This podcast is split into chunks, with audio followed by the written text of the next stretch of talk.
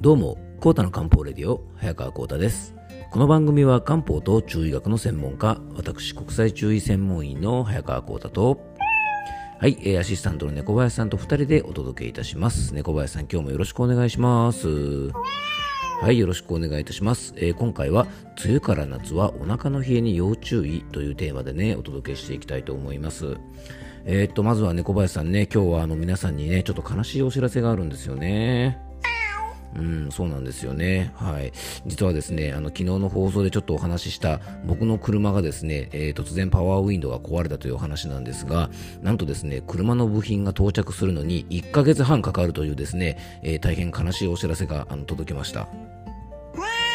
うん、全くね、本当まあ、ちょっとね、あの外国の車に乗ってるということもあってですね、なんか日本国内に部品がないので、えー取り寄せると、えー通常でもちょっと時間がかかるんですが、あのコロナとロシアの影響でということでね、まあ本当ですね、まあ、コロナとね、ロシアのせいで、まさかですね、えーこんな目に遭うとはね、猫林さん思わなかったですね、本当にね。まあ本当ですね、あのパワーウィンドウが下がってしまうのでですね、僕は1ヶ月半ですね、愛車をですね、えーパワーウィンドウを持ち上げた状態で、テープでこう貼り付けてですね、落ちないようにして走らなきゃいけないというですね、非常にあの痛々しい、かっこ悪いね、やだね、猫林さんね、ちょっとね。うん、なのでね、あのーちょっと僕も1ヶ月半ぐらいですね、あの、愛車になんかガムテープみたいなテープ、跡がつかないようなテープなんでね、あの、気をつけないとですね、粘着力が起こってね、あの、走ってる最中にストーンなんて起こったりすることもあるかもしれないので、あの、ちょっと気をつけなきゃいけないですね、小林さんね、ほんと参ったな。なのでですね、まあ、1ヶ月半ぐらいですね、ちょっと我慢のあの時がありますんでね、あの皆さんもこんなことにならないようにですね、あの日頃から車の点検はしっかりしておいてください。まあでも僕もね、車の点検はね、小林さんいつもしてたんですよね。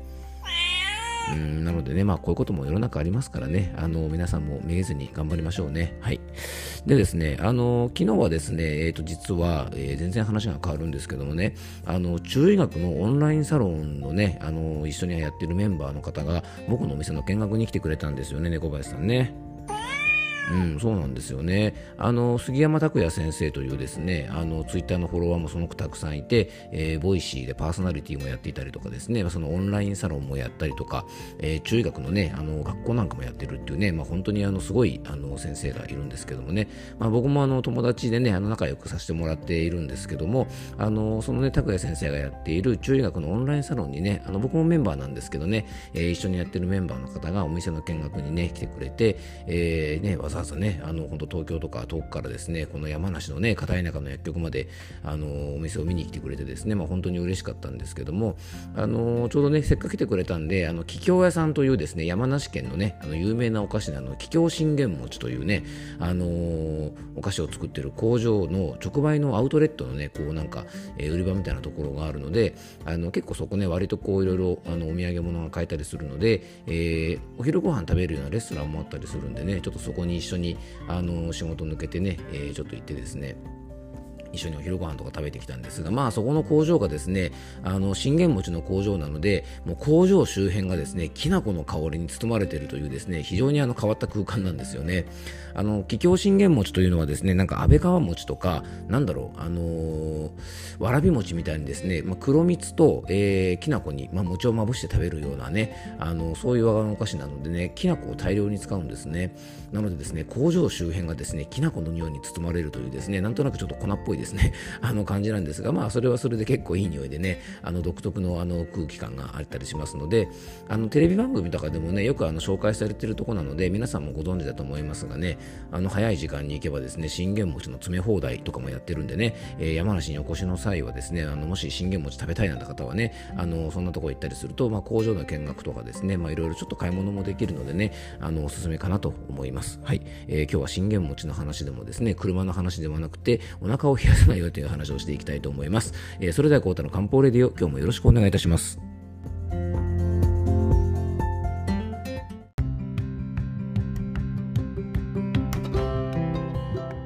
ということでね、今日の本題の方に入っていきましょう。えー、っと、まあ、冒頭からですね、まあ、悲しいお知らせということでね、あの、僕の車の修理が、えー、1ヶ月半かかるということでね、しばらくあの、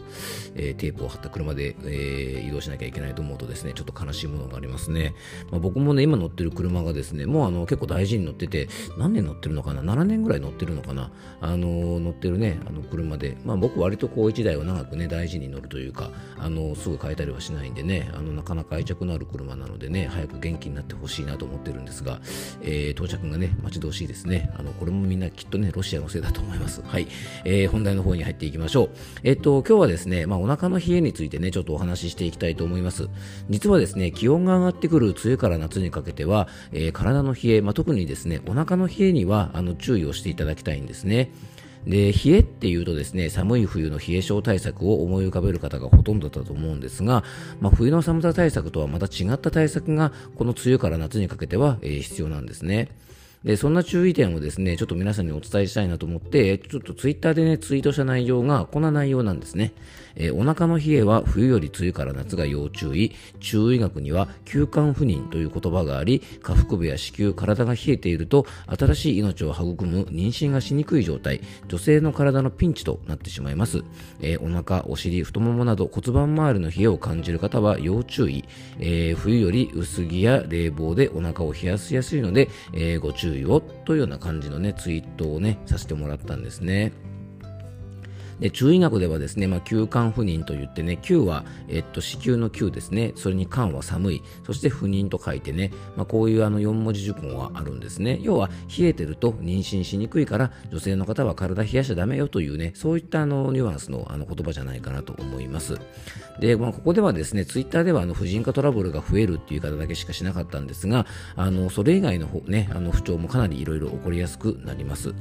まあ、本当ね、この通りだと思うんですけどもね、梅雨時は日中暑くてもですね、夜になるとね、急に気温が下がったりとか、えー、暑くてもですね、雨が降ると急激に気温が下がったりすることがあって、結構ですね、その寒暖差とかで体を冷やしてしまうことが、あの、多く見られるんですね。で、えー、そしてこの時期独特の冷えがですね、お腹の冷えなんですね。で寒い冬の、えー、冷えはですね体の内側に熱を保っておかなきゃいけないのでもともとあの体が冷えやすい方なんかは体の端っこの部分手足とか末端にねしっかりと血液が行き届かなくて冷えてしまうという方が多いと思うんですが、えー、梅雨から夏にかけては、えー、ツイッターでねあのちょっとお伝えした通り薄着とか寒暖差とかによってですね一番冷やしちゃいけない体の中心部分下腹部とか骨盤周辺を冷やしてしまいやすいんですね。でこれは当然薄着で、えー、冷房とかですねあの冷たい寒暖差で下がった空気に触れて冷えてしまうっていうのもあるんですが、えー、それ以上にですね実は食べ物とか飲み物体の中に入ってくるものも、えー、冷たいものが増えてくるということも実はお腹を冷やす原因なんですね。で、この間もですね、暑かったので、シャリシャリぶっかけそばみたいなものをですね、お昼ご飯に食べてみたんですが、まあ、これがですね、めんつゆまで凍らせて、えー、かき氷状になっているほどね、キンキンに冷えているそばで、まあ、あの僕はね、鉄の胃袋なのであの大丈夫だったんですけども、多分これお腹が弱い方だとね、一発でお腹冷えて下痢するだろうなと思ったんですね。で、さらにですね、まあ、夏になると冷房が入ってですね、この冬の寒さで冷えるのとはまた違う、この冷房独特のですね、何とも言えない冷えがあの起こりやすくなるんですよね。でもし皆さんの中でおへそ周りを触ってちょっと冷たい感じがするようでしたら、まあ、これねその下にある骨盤周辺の冷えの可能性もあるので、えー、できるだけですねもう熱々のものじゃなくてもいいので、まあ、常温とかですねあったかいものをできるだけ食べたり飲んだりして、えー、内側から温めてほしいなと思います。でお腹の冷えはですね結構筋肉を収縮させるので腰痛の原因にもなりやすいんですね。で、エアコンが入り始めると、冷房が入り始めると、腰痛とかですね、ぎっくり腰とかになる方がね、結構急増するんです。で、それはですね、もちろん腰を冷やしちゃうのもそうなんですが、お腹の冷えからですね、結構腰も痛めてしまうことが結構あるので、えー、ご注意いただきたいなと思います。で手足の冷えのトラブルぐらいだったらまだいいんですが、まあ、骨盤周りとかお腹の冷えはですね先ほどもお伝えした通り婦人科トラブルの大きな原因にもなりますまあ、最近はね、おへそを出して歩いているようなね、あのファッションもですね、かなり見かけなくなりましたが、まあ、ファッションは痩せ我慢なんて言ってないでですね、あのぜひお腹だけ冷やさないように服装にも気をつけていただきたいなと思います。でそうは言ってもねやっぱり暑くなる時期ですから、まあ、冷たい麺類とかねそういったものを楽しみたいって方も多いと思います。なので、えー、そういったものを食べるときはね口の中で冷たさを楽しんでよく噛んで食べる。よくねあの冷たいものを飲むときもガブガブ飲まないで口の中でワンクッション入れてっていうの話をしたことがあると思いますが、えー、冷たい食べ物も一緒で、まあ、お腹を壊しやすいって方はですね口の中で一回ねあの冷たいのを楽しんでからよく噛んで食べるとですね胃腸への負担も少ないんじゃないかなと思います。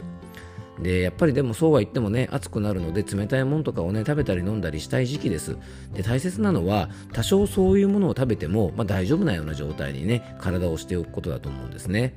でお腹が冷えるからアイスは絶対食べないではねあのちょっとさすがに寂しいと思いますので毎日食べるわけじゃないのでねたまにそういったものを食べても大丈夫なようなねあのご褒美でそういったものを食べれるぐらいのあの元気な体にね日頃からしておくためにも、えー、腹巻きとか大きめの下着とか肌着などで、えー、お腹をしっかり隠してですね、えー、寒暖差によってお腹を冷やさないように、え注意していただきたいなと思います。あの小さいお子さんなんかもね真冬に寝冷えする子はいませんが真夏にはですねお腹を冷やして寝冷えする子がたくさん出てきます。やっぱお腹を冷やす時期というのはこのね、梅雨から夏にかけてなので、えー、ぜひ服装などで気をつけていただきたいなと思います。えー、今回はね、夏から梅雨にかけて注意してほしいお腹の冷えについてお届けさせていただきました。最後に僕からご案内がありますので、よかったら最後までお付き合いください。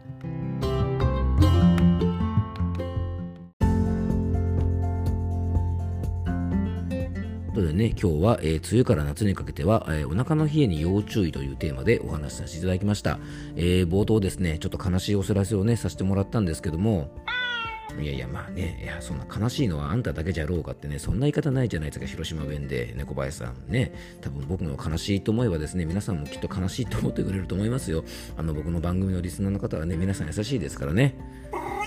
ね、ということで、猫林さんもですね、一緒にね、あ、うん、あのかわいそうだねっていうふうに思っててください。はい。えー、早く本当治んないかな、車。はい。えー、ということでね、えー、最後に僕からご案内です。この番組ではあなたからのメッセージや番組テーマのリクエストなどをお待ちしております。メッセージやご質問は番組詳細に専用フォームのリンクを貼り付けておきますので、そちらからよろしくお願いします。えー、そして僕との漢方相談をご希望の方は、僕のお店のホームページのお問い合わせフォームなどからお気軽にご連絡ください。遠方の方もオンラインでの相談をしていますのでね、えー、詳しいことはホームページをぜひご覧ください。そしてね、6月29日の夜8時から、えー、夏バテ熱中症、多汗症などですね、えー、夏を快適に過ごすための漢方的養生法というですね、漢方のオンラインセミナーを開催いたします。参加費は1000円となっておりまして、ノートのマガジンメンバーの方は無料でご参加いただけます。えー、こちらも詳しいことはですね、番組詳細の方にリンクを貼り付けておきますので、そちらの専用ホームページの方をぜひご覧ください。えー、今日も聞いていただきありがとうございます。どうぞ素敵な一日をお過ごしください。漢方専科サーター薬房の早川浩太でした。では、また明日。